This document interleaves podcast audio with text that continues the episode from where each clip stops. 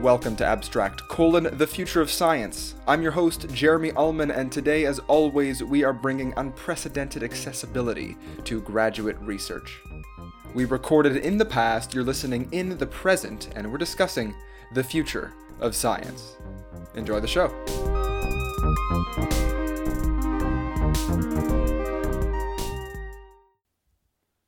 The following episode of Abstract will be discussing mental health disorders and suicide, which may be triggering for some. If you're struggling with your mental health, please seek help from a health professional. The content here is not intended to be a substitute for professional medical advice, diagnosis, or treatment. Always seek the advice of your physician or other qualified health provider with any questions you may have regarding a medical condition. Never disregard professional medical advice or delay in seeking it because of something you heard here on Abstract. Okay, time for the show. Welcome to episode 70. I'm thrilled to have our second ever panel discussion today, this time discussing the intersection of neuroscience and mental health. So, we've got four grad students studying neuroscience, but with diverse research backgrounds and interests, and they are Claudia Beliveau, Candice Cannon, Tommy Markopoulos, and Liam O'Leary. All of today's guests have been trained at Neurolingo to deliver effective science presentations to public audiences. Neurolingo is a science outreach initiative founded and managed by graduate students in the integrated program in neuroscience at McGill University. Welcome to the show, everybody. It is great to have you all here. Please introduce yourselves to the listeners. Hello, everyone. Thanks for having me. My name is Tommy Markopoulos, and I'm a second year Masters of Science student in the integrated program in neuroscience at McGill University. And my current research focuses on studying autism spectrum disorder preclinically by looking at behavior, signaling in the brain, and sleep. What do I wish I knew about mental health 10 years ago? I wish I knew how our mental health is very implicated with many other seemingly unrelated aspects of our lives, things like nutrition, physical activity, and sleep. Hey everyone, my name is Claudia and I'm a PhD candidate at uh, McGill University studying neuroscience. I've always been super interested in mental health for personal reasons, I started out my career in a geriatric psychiatry lab, so studying the effects of mindfulness on symptoms of depression and anxiety, but in the elderly population. And now I'm in a molecular psychiatry lab, the Mechawar lab, that focuses on the long term effects of child abuse on the brain. Specifically, I'm trying to understand why severe abuse early in life often leads to depression and suicide. And a little fun fact I love the brain so much that I once got a toe tattoo of its outline. What I wish I knew about mental health 10 years ago is that you don't need to wait until you're at rock bottom to go to therapy. Hello, thank you for inviting me on your podcast. My name is Candice Cannon. I am a master student at the McGill Group for Suicide Studies and I study the von Economo neurons in depression with or without a history of child abuse and schizophrenia. My research interests are mainly about mental health, especially depression and suicide, which why I really wanted to work in my actual lab. Outside the lab, I am a huge fan of dance, especially salsa. I also like improvisation theater, and as I just arrived in Montreal in January 2021, I love discovering the beautiful landscapes of Quebec by doing hiking and canoeing. Ten years ago, I wish I knew that every human being can have his mental health challenged at some point, and it must be taken seriously. For some people, it can eventually lead to mental disorders, and the consequences can be devastating. I wish I knew that mental health is not the concern of weak or crazy people, that there is no crazy people, just regular human beings that need to take care of their mental health at every point of their life. I have the sensation that mental health is just starting to be taken more seriously in our society. There is a lot of stigmatization and discrimination when people suffer from a mental disorder. I think that I would probably have accepted myself better knowing that 10 years ago.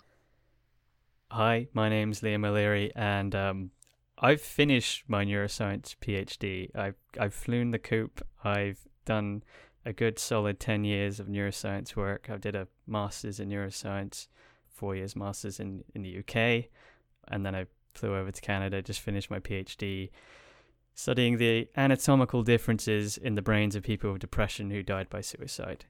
if you're interested in anything I say today, just Google my name. All my research is open access, and you can find ways to contact me too. But generally, I've been looking at the anatomy of depression, and I've always been interested in how research can help alleviate the psychological suffering. And my PhD project showed for me that feelings are very malleable physical things that exist in the brain. So after my PhD, I've come back home to England. I re- I began work as a medical writer, which, uh, by the way, I love. And in my free time, I practice yoga, I vlog about books on YouTube, and I volunteer at a charity bookshop. 10 years ago, what I wish I knew about mental health is the distinction between research in psychoanalysis, forensic pathology, and biological psychiatry. Because when you're young, those all sound like the same thing. Thank you all so much. Wow, this is overwhelming and amazing at the same time. I know we're not going to get to touch on all of your knowledge and experience and all of the amazing things that you're interested in and have researched over time, but we're going to try and at least scratch the surface. So, I want to open up the discussion first and foremost with a big question that we can then use to dial into more specific paths of discovery. So, first question right off the bat I want to know how do we, how do you study the neuroscience of mental health? So that's a great question. And I think one of the beauties about neuroscience is the fact that so many different technologies and methods are used to study the same thing. For instance, I use preclinical models. So I use uh, mice, for example, in my research. There are certain mental illnesses that are characterized with very specific, for example, genetic uh, modifications or mutations. Since we've characterized these mutations, we can introduce these into mice and then now we have these mice that are models, that are perfect genetic models of mental illness. And it's by using these mice that we can do things like look at how they behave, how they act differently, what differences they have in the brain compared to mice that aren't affected with these same mutations. And although, you know, it's not a perfect representation of a, of a human, it really lets us look at it from a zoomed in lens. Yes, I think it's really interesting looking at mental health in um, a mouse model or a preclinical model, as you mentioned.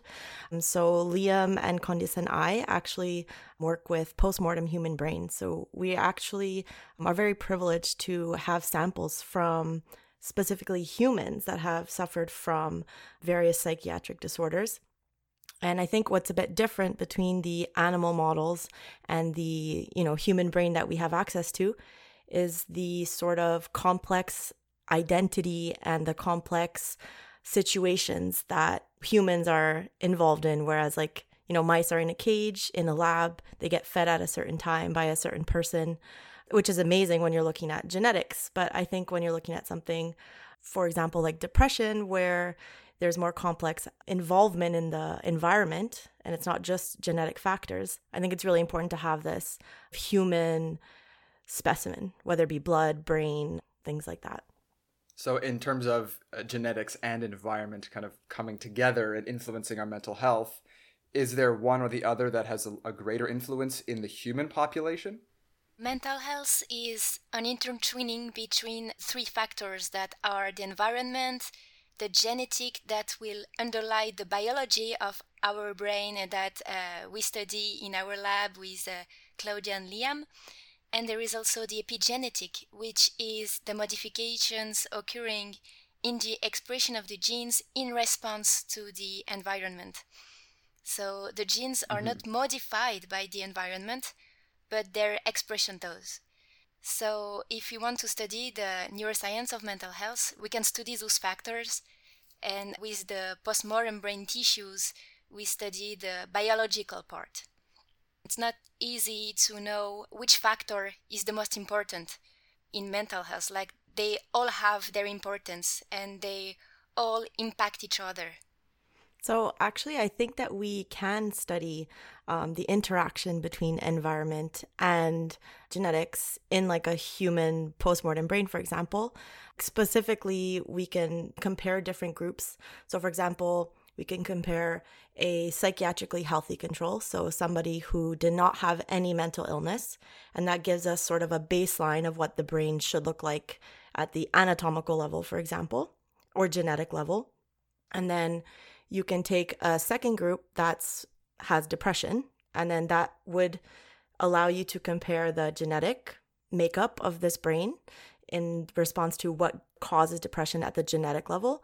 And then you can have a third group that includes an environmental factor that's different between. So, like child abuse, for example. So, the third group allows you to compare child abuse, depression, and the genetics, right? So, we have both environmental and genetics together, which I think is pretty cool. Hmm. So I think there's certainly you know advantages to different models. So for example, a preclinical model versus an you know postmortem brain sample. There is a lot of criticism about preclinical models regarding how translatable it is uh, to, to humans. But one advantage of using these preclinical models is the ability to perform more invasive experiments. And you know certainly everything is ethically regulated. It's a very important part of research. For example, with, with mice, one thing that we are able to do is impose specific genetic mutations and then in the same mouse identify what behavioral effect manipulating different parts of brain signaling have.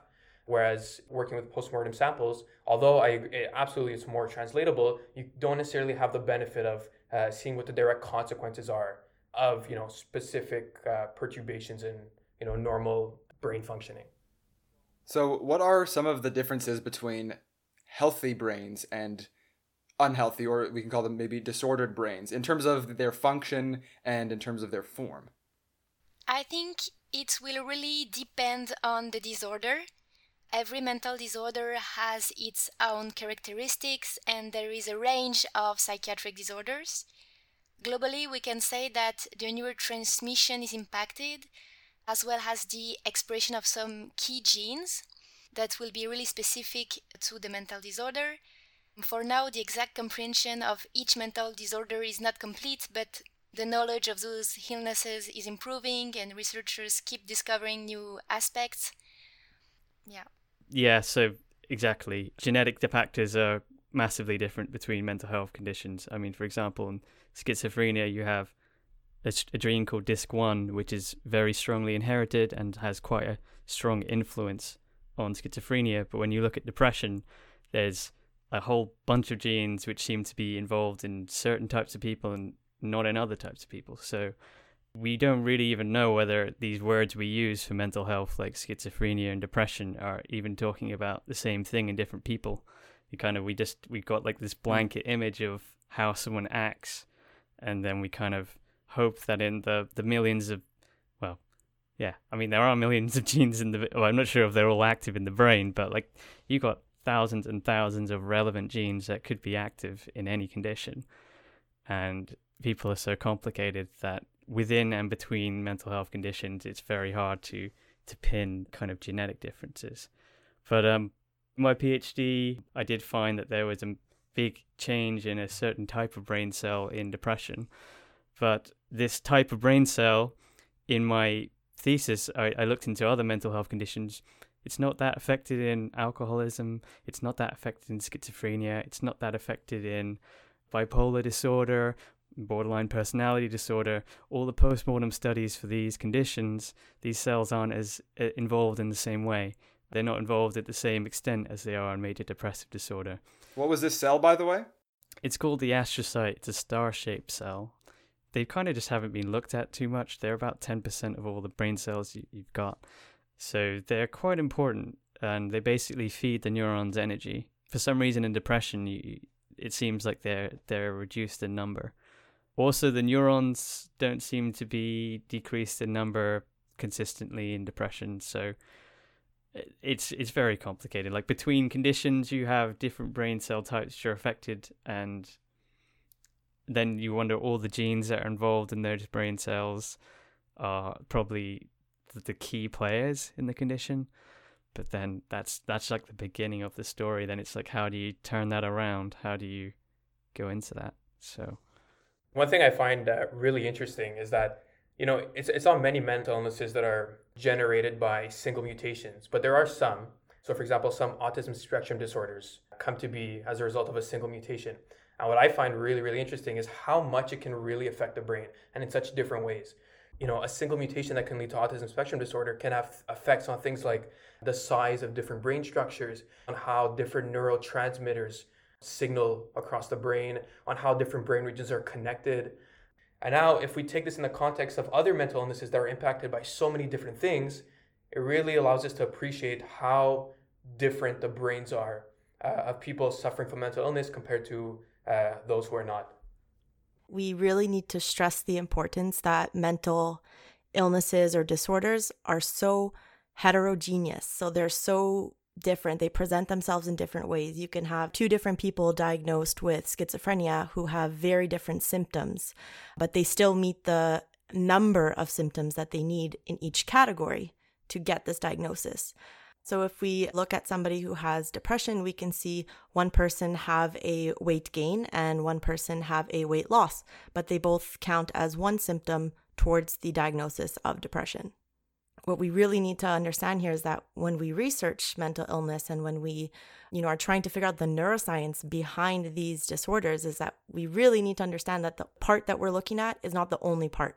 There's so many facets to each uh, mental disorder and I think that's why we need collaborations between animal and human work, preclinical and postclinical. We need to follow up with patients that do receive treatments, check their brains before and after using, you know, magnetic uh, resonance imaging, for example.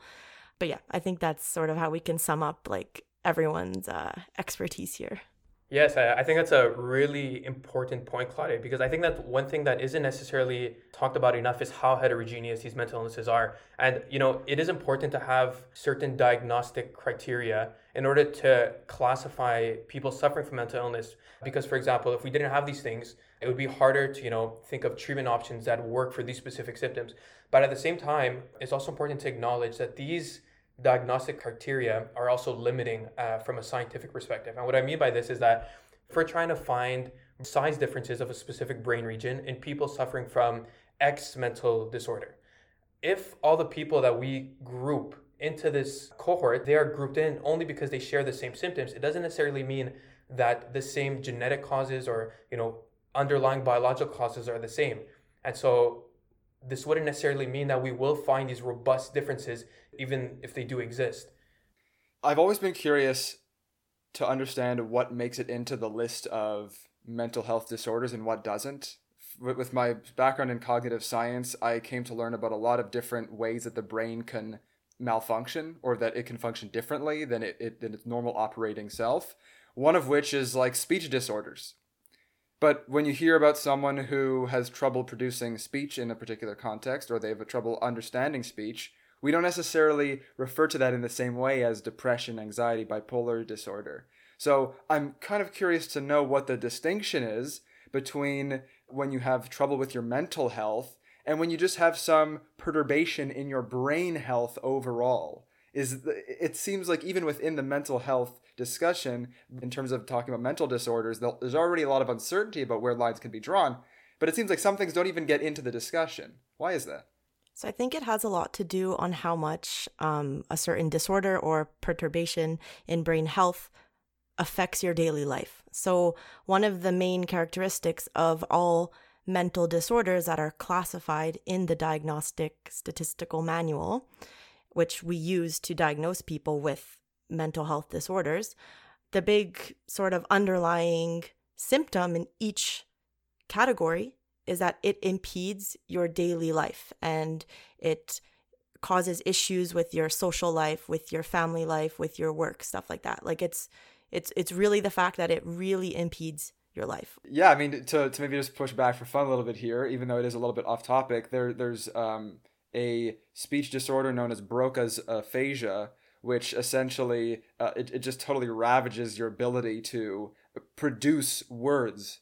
Very often you will know what you want to say, but actually actually producing those words is very very difficult and i would i've actually seen videos of people who suffer from this condition and communication is like really really affected in, in, in a serious way and i would assume that that would have huge impact on lifestyle and you know job prospects and just who who you can interact with and so that was why I was curious because everything you just described seems to fit something like a very intense speech disorder, not just like a speech impediment, but something that's actually rooted in some kind of issue in the brain in terms of the way neurons and brain structures are, are, are connected.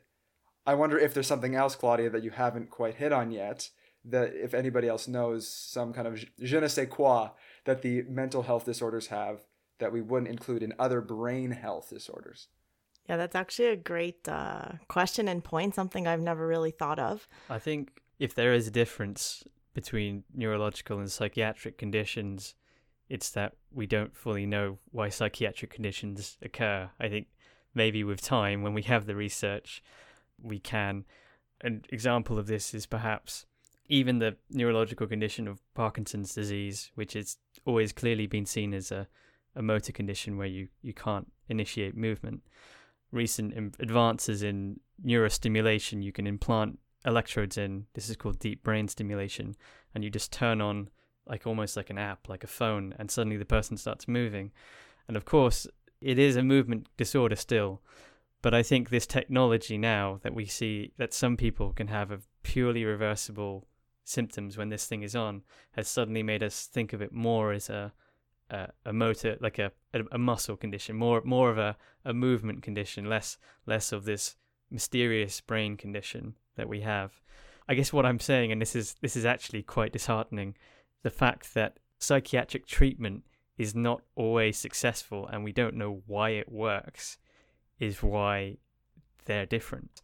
For example, antidepressants like Prozac, SSRIs, they only came into to effect because they were side effects for I've forgotten exactly which condition it was, but it was like a it was something like a lung condition or a kidney condition that they they applied Prozac to, and suddenly they found the people were also happier and then he thought, oh, hmm. let's try this in people who have depression, and and that's how SSRIs came into being.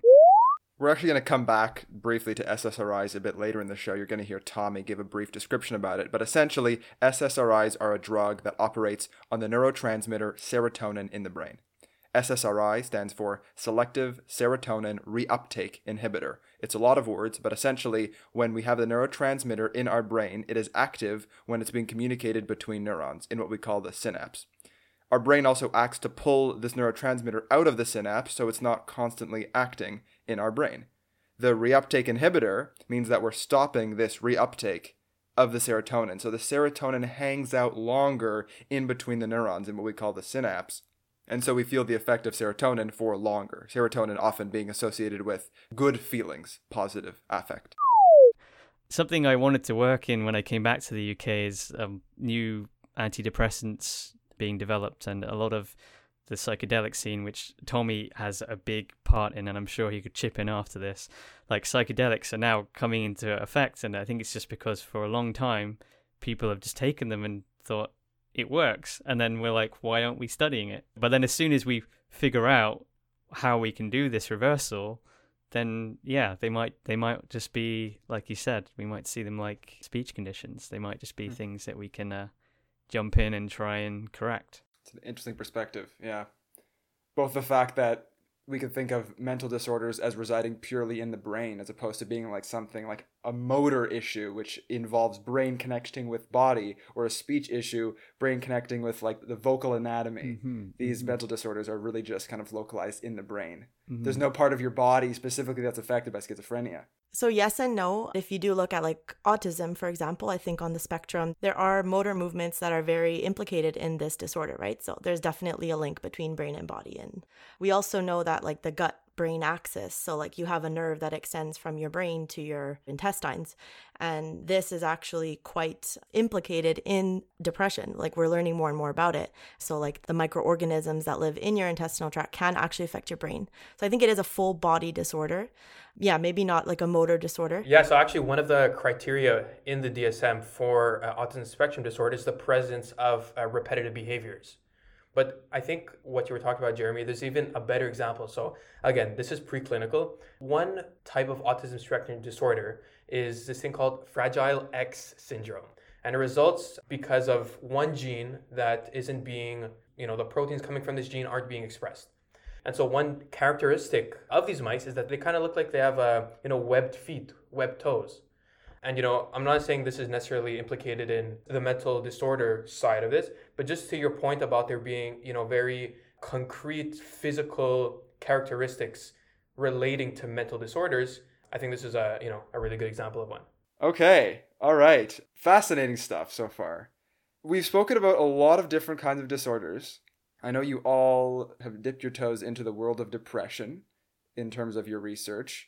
We've also spoken about how there are different criteria for diagnosing depression. I guess I want to get a clear understanding of how we define clinical depression and also what are the catalysts or exacerbators of it. So, clinical depression is defined as a mood disturbance that lasts for at least uh, two weeks and that can be accompanied by a lack of self esteem, a lack of hope, of trust, a lack of sleep or dis- disturbances of sleep and appetites, anhedonia, which is a lack of interest for any activities that was previously considered enjoyable before, and uh, a feeling uh, of guilt, among many other negative symptoms. People with a personal or familial history of depression have a higher risk to develop depression. There is also social factors like poverty, the sex or the gender of the person. For example, women have more risk to develop depression. And there is contextual factors like uh, a history of abuse or aggression, a trauma, the loss of a loved one, or again discrimination, harassment, stress, or again a professional environment with uh, risk pressure so all of those environmental factors have a risk to make the people develop a depression. This and of course, depending of their genetic, someone will be more or less sensitive to all of those uh, factors. That's a lot of factors. I it almost sounds like it's impossible to avoid developing depression at some point in your life if there are so many different ways you can go about it. Yes, yes. Yeah, it's it's a ton of symptoms just one thing that Candice forgot to mention is that you like to be clinically diagnosed, you need to have some of these symptoms for two weeks, but specifically, you need to have five. So, five of these symptoms to be diagnosed by a clinician. What's kind of interesting to me is that, you know, let's say you have four, even though your life is impacted, you don't get clinically diagnosed, right? Like, you don't get the label of mm-hmm. I'm depressed, I have a reason for why I feel like this. So I think the way that the clinical diagnoses happen right now is not sufficient. And I think it's also important to understand that you can be depressed and you can have a diagnosis of depression. It's 2 mm-hmm. kind of different things. I really think because of how stressful society has become, because of factors of uh, inequality in our society and around the world, you know, it's pretty hard to avoid a period of depression. What do y'all think the future of diagnosis is going to look like? If it's not going to be like uh, one, two, three, and four means you don't get the label, and five means you do, or six means you do. And as scientists and as researchers and potentially clinicians, what do you think about these labels? Are they more helpful than not?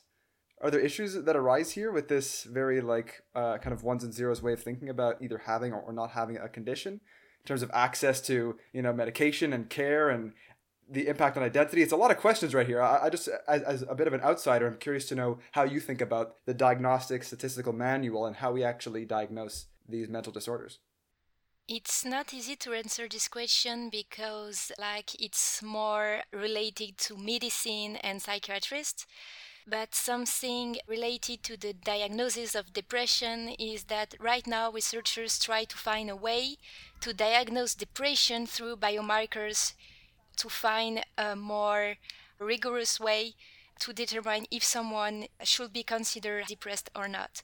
Right now, they're doing researchers do research about that to find some specific biomarkers that through urine or again through blood could be detected to say, okay, this person is depressed or not.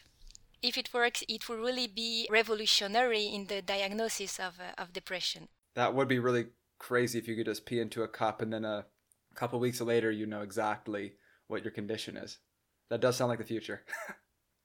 yeah, it sounds pretty cool. And uh, there definitely is research that's bringing us forward to this. I think that's why research is so important. In 2019, there was this paper where they put a cap like of electrodes on your head called an EEG, which basically just picks up the electricity that's passing along your brain. And they looked at, you know, tons and tons of people with or without a diagnosis of depression. and they were able to see that there's sort of a fingerprint in the depressed brain. So mm. this already brings us like a huge step forward. But again, this doesn't answer the question of whether this is a clinical diagnosis, like do we have to do this test like every 6 months to see if the person is still depressed or mm-hmm. whether the person's just in a depression now. So I think I think it's a gray line that we won't be able to actually know the answer. Yeah, it's making me think about whether when you're born, you have a brain that is like liable to become depressed, or if you could be born with a brain that's just like that's not really going to happen. I think I'm maybe hinting more at like genetics, right? Because you come into the world and then the environment really starts to act. So I did a minor of psychology in uh, undergrad, which is why I kind of I feel like I can answer this question a little bit.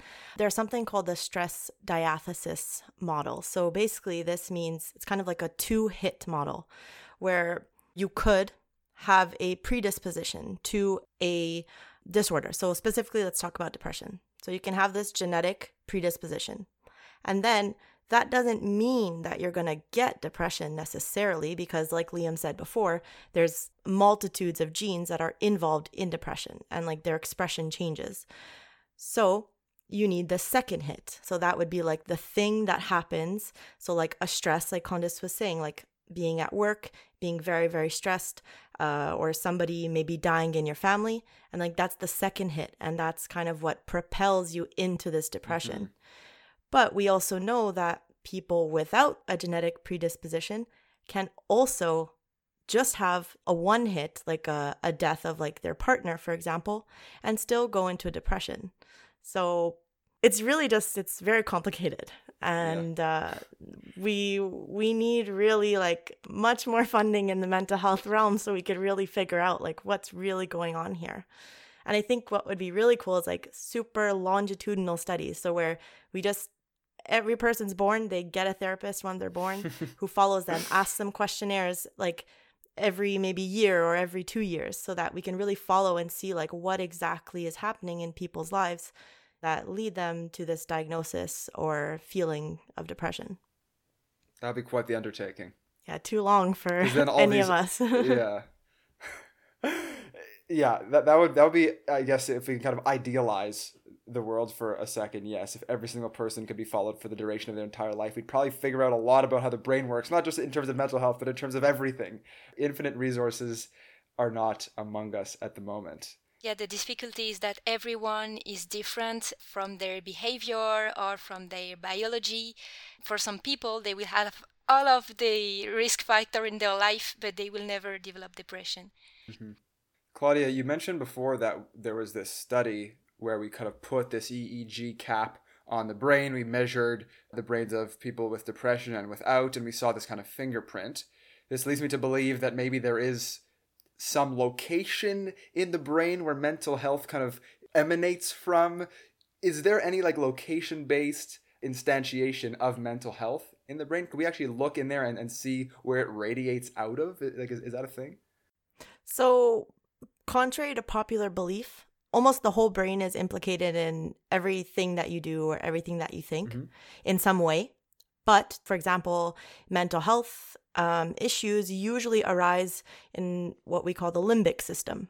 So, the limbic system is comprised of the hippocampus, the amygdala, the anterior cingulate cortex, and the prefrontal cortex. You know, so it's a big sort of circle and so those were a lot of scientific words, but basically it's just a bunch of places in the middle of your brain that then radiate to the front of your brain and sort of make this what we call a circuit. I know a lot of psychiatric illnesses do have differences in these specific areas versus, for example, your occipital cortex, which is like at the back of your brain, which is responsible for your eyes. We usually use that as a control region, for example, because we can see, like, okay, we don't see this astrocyte decrease in the visual cortex, which is in the back in the occipital lobe, but we do see it in the prefrontal cortex. Okay, so I'm actually glad that you mentioned that uh, that there there are more regions implicated, but specifically that this circuit that's kind of sitting at the center of the brain that I think kind of helps even address the question I had earlier about you know speech pathologies, where there there are specific regions of the brain that aren't any of the ones you just mentioned, where a lot of speech processes are housed in, in the brain, or at least kind of the speech centers. And so, because that's outside of this limbic system, it doesn't necessarily fit the criteria for mental health disorders. Does anybody here have a, a counterexample here? It's like, is there any other mental disorder that we find, you know, has interesting effects on brain activity or structure or function outside the limbic system? One of the main problems is no one knows what brain region, if you get like physical damage to it, could it make you depressed? Because a lot of people have brain surgery, and sometimes um, people get depressed afterwards as a result, as a side effect. But it's never quite consistent. A study recently went back and looked at those studies where someone had had a surgery in a brain region and then they did brain imaging on this person and they were they, they were like what's different about the brain now that they've lost this brain region that might tell us about depression and they found that there was a loss of activity in something called the default mode network if you're interested in learning more about the Default Mode Network, we've already touched on it in tremendous detail in episode 20 with Alex Bailey, so check it out. Which is a very complicated way of saying that when you're doing absolutely nothing, this brain region was acting differently. And that brain region was the dorsolateral prefrontal cortex, was that region. So it seems as if in depression, the dorsolateral prefrontal cortex for whatever reason, stops acting like it does when you're just doing absolutely nothing. And we don't fully know what it normally does, but it's just not being active relative to the other brain regions in the way that it normally does. That's the real problem with mental health conditions that there's not really a region that gets affected, but it's the way the regions interact with each other in our daily lives that gets affected. Mm-hmm. I think one important distinction that has to be made is that, you know, we've all heard many times correlation doesn't equal causation.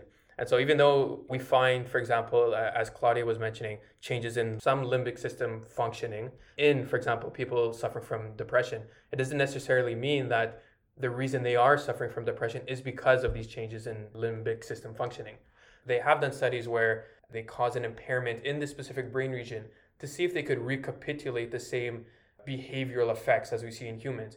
And the short answer is it's, it's not that simple. That perhaps that what we're seeing in the limbic system is just, you know, downstream, is just a, a consequence of the real root of what's underlying depression.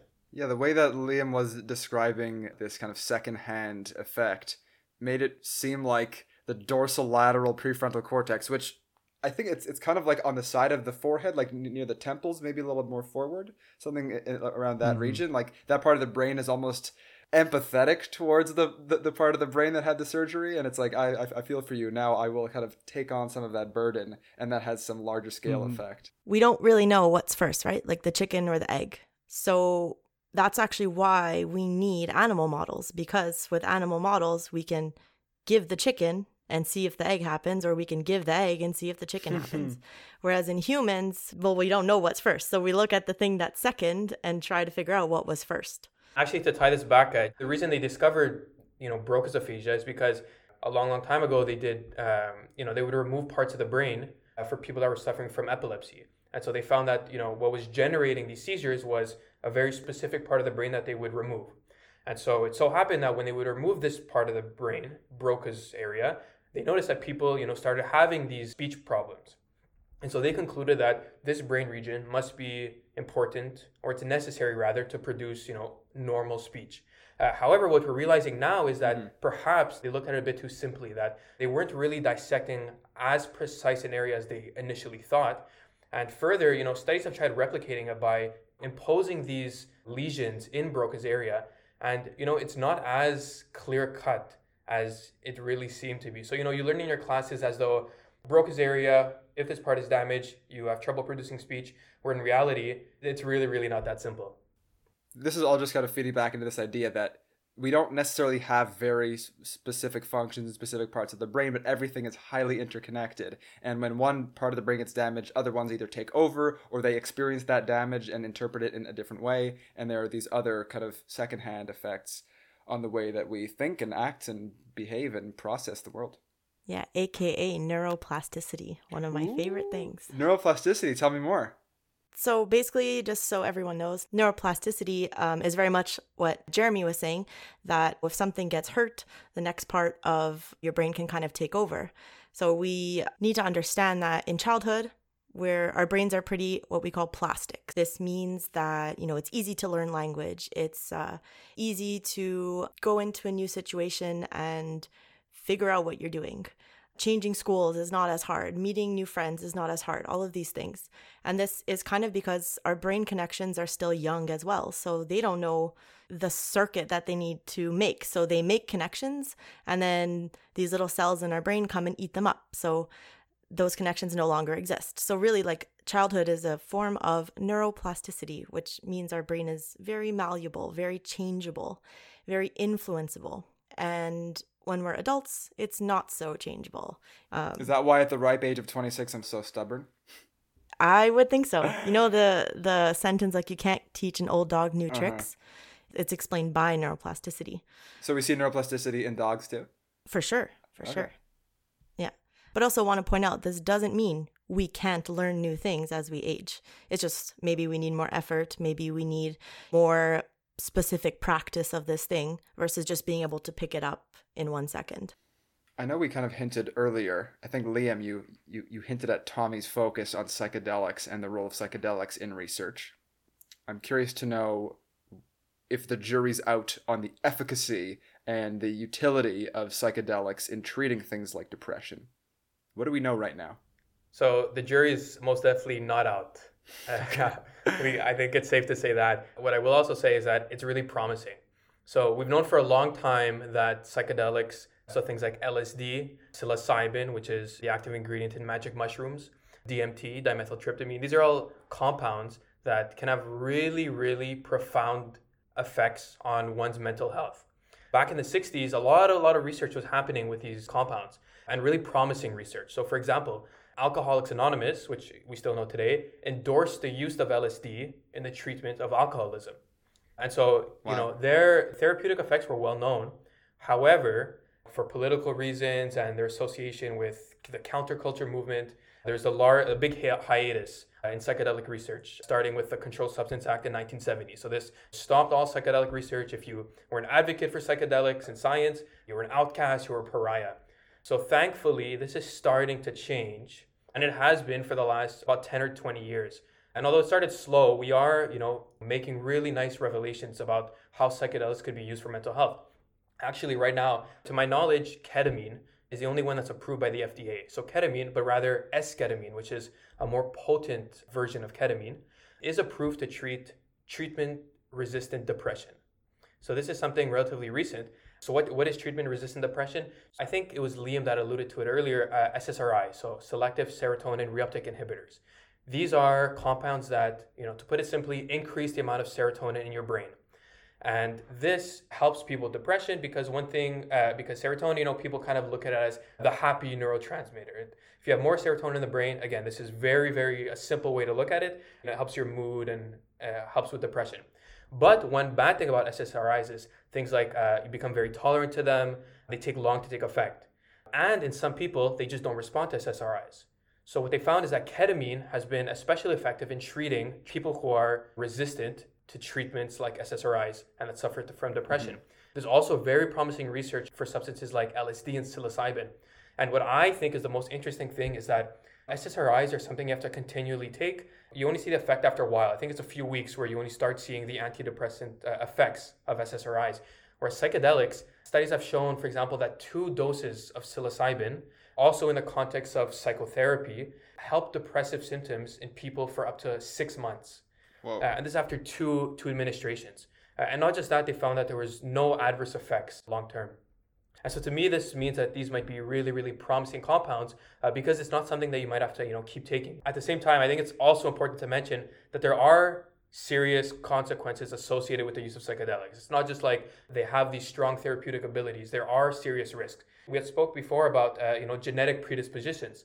So people who are who have a genetic predisposition to schizophrenia, for example, are advised not to take psychedelics because it might trigger a psychotic episode or schizophrenia. Mm-hmm. So I'm not trying to, you know, advocate that everyone should take psychedelics. It would really help everyone. But what I am trying to say is that there is very promising research and we shouldn't be so quick to neglect this research just because of the stigma associated with these drugs.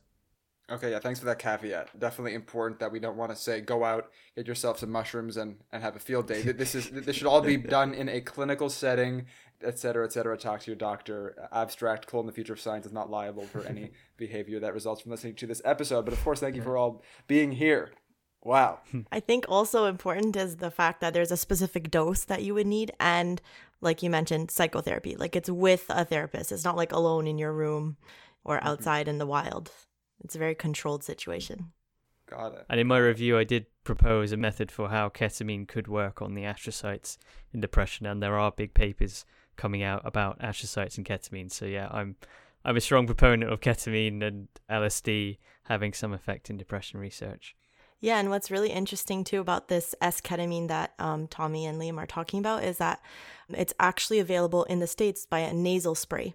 I like to call it the first treatment for suicide because right now it's being administered mostly to people who end up in the ER after a suicide attempt because it's so fast acting, like uh, Tommy was saying, but it's not long lasting. So specifically, this S ketamine, it's you know two weeks and then you're back to exactly the same place that you were. And just on the topic of, of suicide, so a study published, you know, a few years ago, they did a an observational study. So they looked at 190,000, more than 190,000 people. Some of them had taken psychedelics in their lifetime, and some of them had not. And what they looked at is the long-term consequences of this. So they looked at people that have taken psychedelics in their life. Did they have an increased chance of developing certain mental conditions?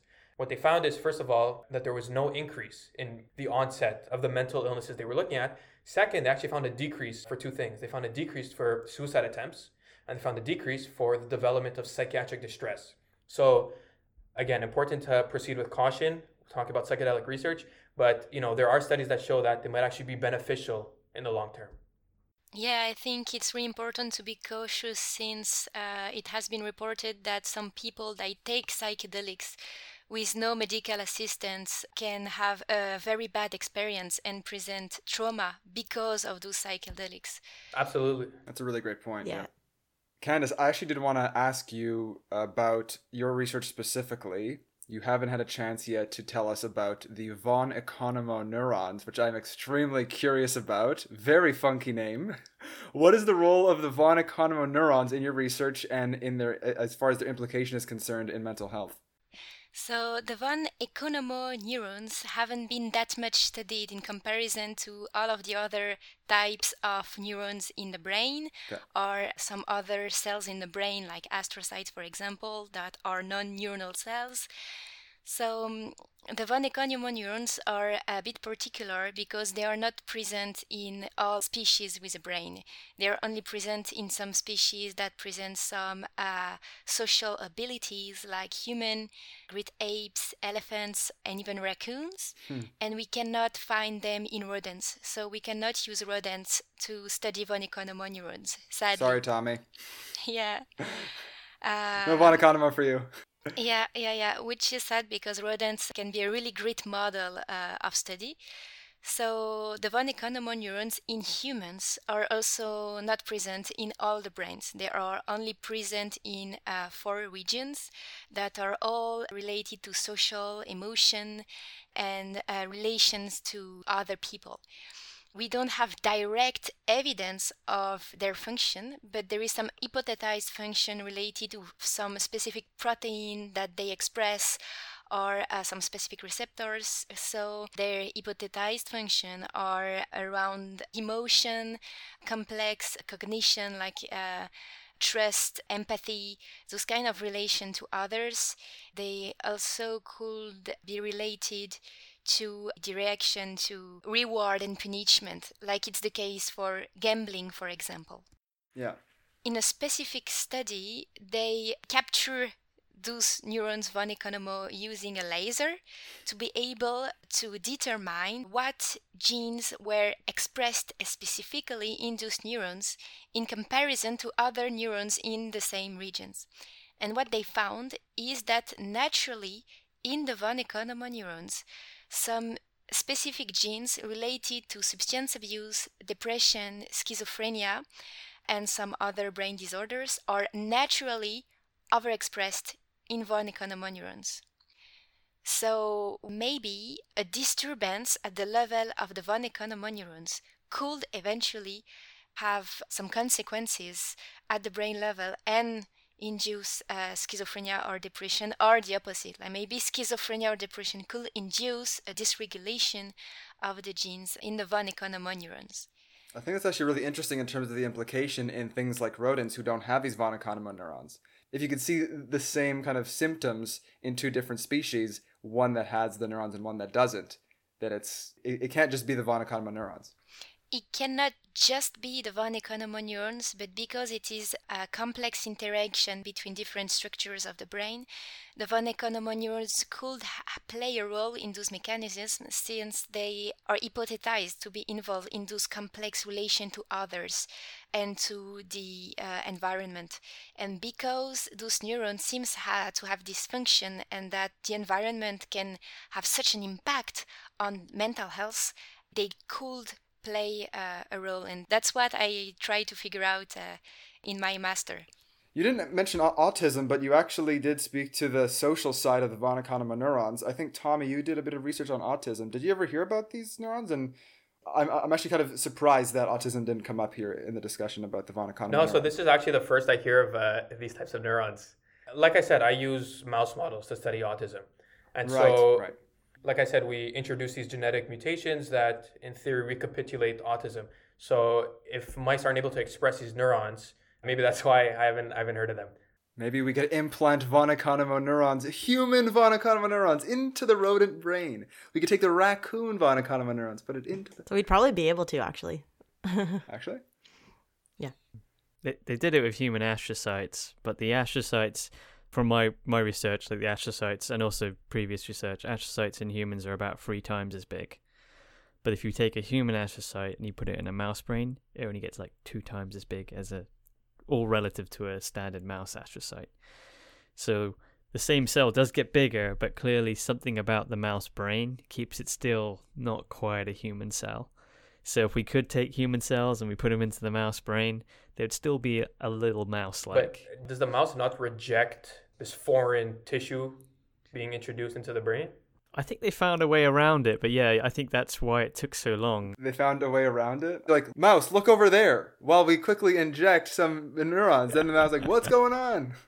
No, I, think it was yeah. I can't remember. Like they packaged it in a vector. Or... I do remember seeing some papers where cells can actually integrate into rodent circuitry, but the question still remains: like, is it the same as if it was in a human? Like, I don't know uh-huh. that I would trust this as representing a human experience now that they have these non-mouse specific neurons. Absolutely, but I, I think it'd still be interesting. For example, you know, we impose these von Economo neurons into a mouse, and we see this mouse display more depressive-like behavior, for instance. Yeah, I didn't know if this was possible. Candice, you might have to chat about a potential collaboration after this. there we go. Yeah, we're just networking here. Oh, just one quick thing. Uh, we don't actually take like the full neuron from the human to put it into the mouse. We would like take the neuron, make a stem cell that's like a neuron with the same genes and then put that into a rodent. Excellent. And if anybody listening right now is interested in stem cell research, just released an episode a couple weeks ago, episode 68, with Jonathan Brassard on that. So feel free to go peruse episode 68 on stem cells. Thank you for that, Claudia. I am very curious to know, after all of this, are there any advantages to having a mental illness? Are there mental illnesses out there that bestow some some quality or some some mental process that is actually beneficial. It almost seems like it's kind of counterintuitive, but is it possible? I think 100% yes. Definitely okay. there's some positive aspects of having a mental disorder.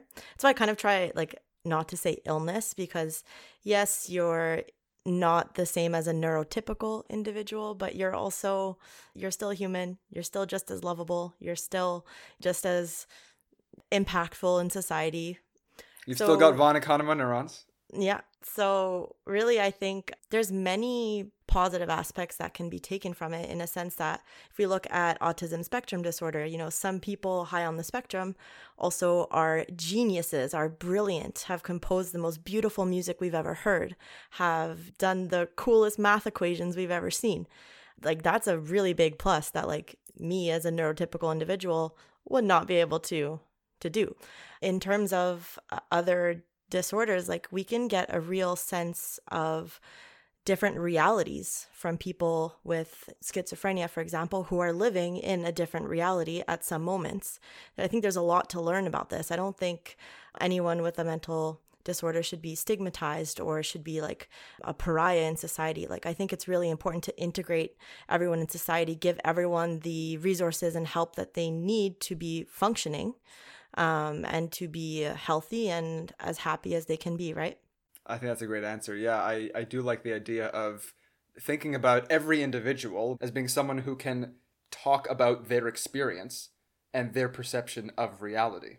Still a very philosophical question what is reality? What is real? We're not going to go there because then we could go into another six and a half hour discussion. But just to say that, everybody has their own unique experience, perspective, genetic background, biology, everything fitting together to create their life experience. Absolutely. And, and I think we're moving away from distinguishing the experiences of people suffering from mental disorders as as if there's something wrong with them. I think we're just the direction that we're moving is to, you know, acknowledge them as atypicalities. How how is their experience unique to them? Not necessarily how is it inferior to a neurotypical individual. And so, again, going back to autism spectrum disorder, one thing that is not necessarily characteristic, but that we see with individuals with ASD is that they're exceptionally good at paying attention to detail. I would certainly say that's a plus. Yeah. I agree with Claudia on the fact that it's important to integrate the person with mental disorder in our society. Their symptoms can be so devastating and heavy in their everyday life and in their relationship to other and i think that as much as the society will help them to integrate and accept them as much as going to be possible for those person to retire something positive from their illness. I've got a bit of a more cynical view. Sure. Even though back in the 70s, people normally wanted to call them mental conditions and try level the playing field.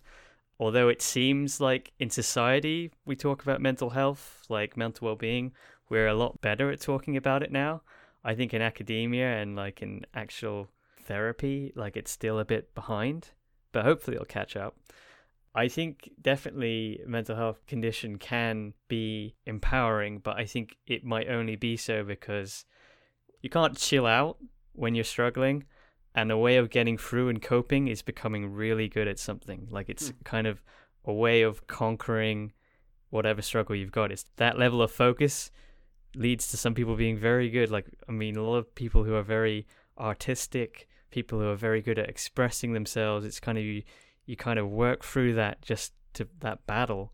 You're just fighting that battle, and then from the outside, a lot of us we see it and we think, "Wow, this person's really good," but it's not so much like people are getting empowered. It's it's it's almost like you're in a position where you've got to mm-hmm. do that thing. You know, it's it's almost like it's weirdly motivating. Mm-hmm. What I'm saying here is very pessimistic and optimistic at the same time. You've got to do this thing because it's all you've got, but then like you do it and then you become the best. But at the same time, I don't think it's like that actually made them better. It's the con- the position that put them into that struggle. You know, my strength based approach oriented brain is telling me that that is overall a positive thing that i think personal empowerment is a good thing self motivation is good so thank you for twisting that to be more more positive than otherwise just to go back to it, uh, one of the points you made, Liam, I have to give a little bit of pushback because I am optimistic that academia is moving into this direction where we do start having discussions about certain mental disorders in, in a less stigmatizing way. And I'll give an example that happened very recently. So I submitted a paper to a journal, and then the editor sent me back an article that was really, really helpful in instructing me on how to use language in a way that is less stigmatizing, especially in the context of autism spectrum disorder. And so this is just one journal that so happened to do this, but I'm optimistic that more will follow suit. And it's by, you know, using better language that does help destigmatize things. And, you know, we could tie this back to psychedelics. Before people said, you know, these illicit substances, they would, they would have these really, you know, nasty ways of describing them. Whereas now, you know, we have a much more unbiased manner of talking about these things. Uh, I hope you're right. I could listen to you folks chat amongst yourselves for days on end. Uh, it's been endlessly fascinating to hear you bounce off each other, and I am I'm honored to have been part of this discussion today. Unfortunately, this eventually has to end, and a great time to do that would be right about now. But I do want to thank each of you individually. Candice, this was excellent. Thank you so much for being here. Tommy as well. Thank you for all your perspective. Claudia, it was great to hear you chat and fix errors along the way when you want to call people out. And Liam, thank you so much for being in the UK and giving us that uh, European perspective as well. So it, it, was just great. Any final thoughts? Yeah, well, well, one thing I would say is I think conversations like this are extremely important. Having people from you know different backgrounds discuss science really allows us to open our eyes and look at how we could tackle scientific questions using drastically different uh, perspectives and, and methodologies. And so, thank you for having us, uh, Jeremy. Podcasts like this do a fantastic job at allowing these conversations to happen and really opening people's eyes to how diverse the scientific world is. So, thanks. You're very welcome.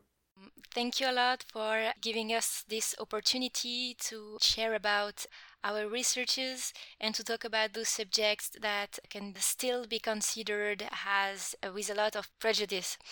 I think it's really important uh, to talk about it and to make it accessible to everyone, especially for the person that suffers from uh, mental disorders, for their families, but also for all of the other people in society that uh, will have maybe a, a, different consideration for them, have a better comprehension, have more empathy, and share better with them and live with them uh, as they live with everybody else. Excellent. Thank you. Yeah, final thought for me is just keep the lines of communication open. Communicate with researchers in your life, communicate with doctors in your life, go to therapy, whether you think you have a mental disorder or not, therapy can be helpful for anyone, even healthy minded people. It's always good to get that outside perspective that, you know, is not your best friend telling you to text your ex boyfriend at 6 a.m., right? Definitely would suggest therapy to everyone. Excellent. Thank you for that perspective. My final thought would be um, it's great that we're making progress in this field, but uh, I think ultimately we'll get better and better drugs from this and it will help people but people also need to think about other things outside of neuroscience that can help your mental well-being just going for a walk trying to find a new interest and connecting with people these things are not scientific studies but they are things that definitely also help whatever else there is thank you for all those perspectives one thing that keeps me feeling stable is socializing over Zoom with people and even just having this podcast and talking to to new people every week. So thank you for being part of this community and for sharing your knowledge with me today. So thank you all for being here. I wish you all a wonderful rest of your day and I will be putting information about all of your labs, previous publications, where people can reach you in the show notes so we can keep the conversation going afterwards. Thank you so much. Thank you. Thank you. Thank Thanks. you. Thanks for listening. If you liked what you heard, you can check us out at AbstractCast on Instagram. If you have any feedback, please feel free to leave a comment on the post for the current or any previous episode that you might have listened to. Or if you're a graduate student and you would like to be on the podcast yourself, you can drop us a line at abstractcast at gmail.com. This podcast will be released weekly on Sundays and is also available on Spotify, Apple Podcasts, and pretty much everywhere else you're going to find podcasts. So feel free to check us out around the internet. Until then, take it easy.